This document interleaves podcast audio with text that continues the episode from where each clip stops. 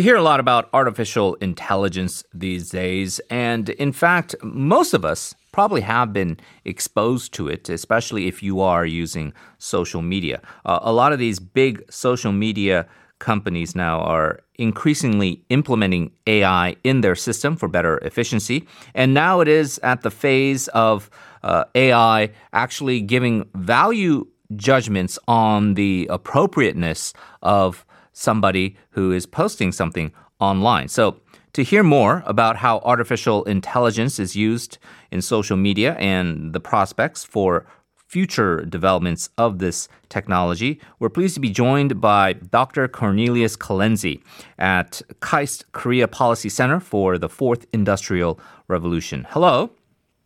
Hello, Henry. Thank you so much for hosting me on your show. Dr. Kalenzi, thank you so much for uh, joining us. So, uh, what we're talking about here, and I've uh, noticed that uh, Instagram was one of the uh, sort of uh, leaders that were getting a lot of press regarding this about artificial intelligence being utilized to discern whether a posting contained kind of elements of hate speech or um, harmful content and figure out those posts uh, and even even maybe try to track uh, more vulnerable users about maybe alluding to uh, very extreme acts like suicide uh, and etc. Could you walk us through how this works, how this is all possible? You know, Andrew, this is a very important question, and it's touching on um, some two key social ills that is affecting us today.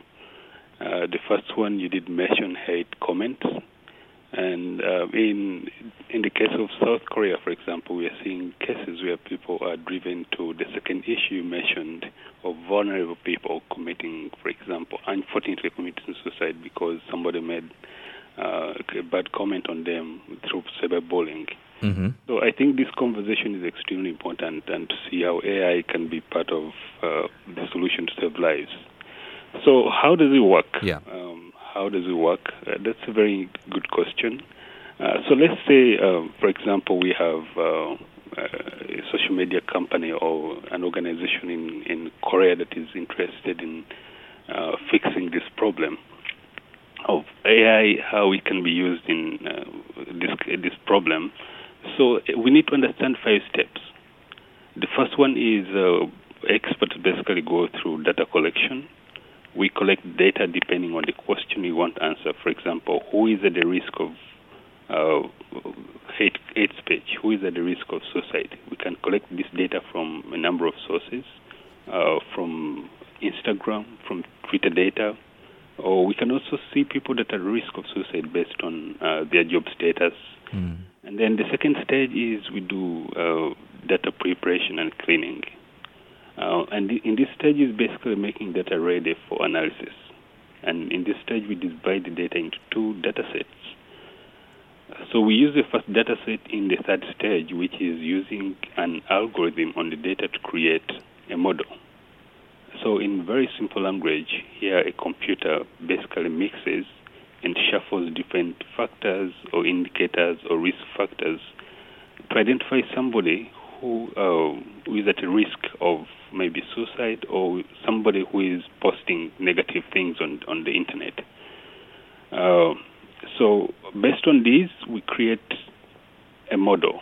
Mm-hmm. In simple language, that's a formula uh, that has a particular number and if somebody passes that number or if somebody reaches that number, then we can flag that person either as somebody who has uh, posted something that is hate speech or somebody who is at risk of suicide. And then the fourth stage is testing the model. So we use the other part of the data that we didn't use in running the model to basically see how good the model is at predicting people mm-hmm who have either been um, uh, posting bad things or people who are at risk of suicide. And then finally, we deploy this model. So basically, Facebook has Facebook has employed this model in their uh, system. Instagram is using this um, okay. uh, this model, but also uh, companies can uh, adopt. For example, in Korea, organizations can adopt similar models uh, to sort of assess which people are at risk of suicide and right. how we can help them and prevent it. Now, we generally think of uh, AI having some limitations. Uh, maybe they're not able to kind of distinguish all the the nuances, but uh, we see that they are pretty accurate in uh, kind of recognizing sort of the visual, the stark kind of contrast of things. Uh, according to Facebook, uh, you mentioned Facebook, the artificial intelligence they use can figure out the context by analyzing posts and comments on them, but it also has some help from from humans as well. How, how far are we able to see then um, the ability of AI to to make these kind of value judgments?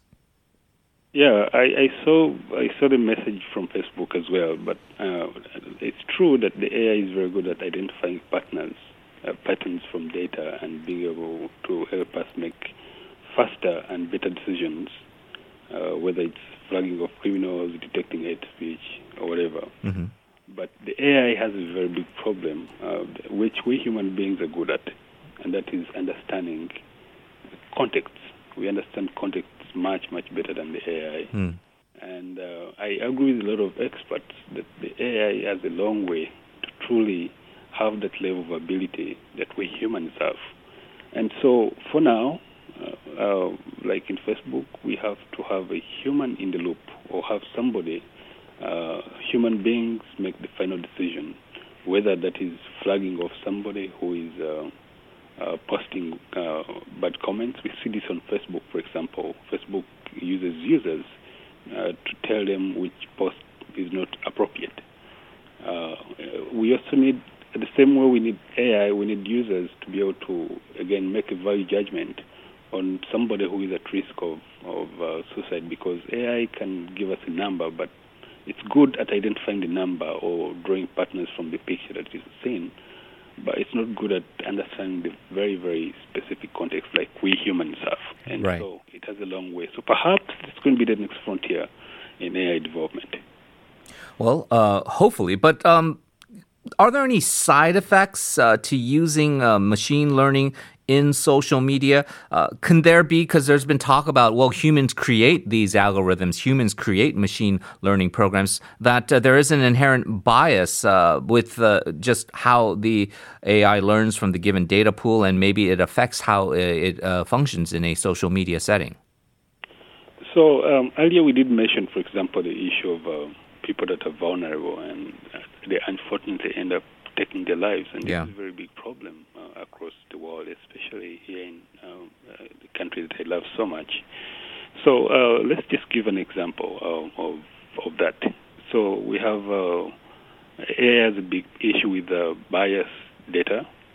So if we imagine that we build a model to predict people at risk, vulnerable people at risk using data from Twitter from the U.S., and then that model is uh, that AI is implemented in the Korean context.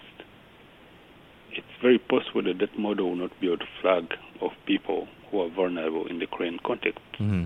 And the very simple reason for that is because uh, the risk factors that we identify with the people in the U.S., for example, veterans, for example, people that are on drugs, are not the same factors uh, that push people to become vulnerable in Korea. For example, stress, pressure, or uh, uh, these kind of issues.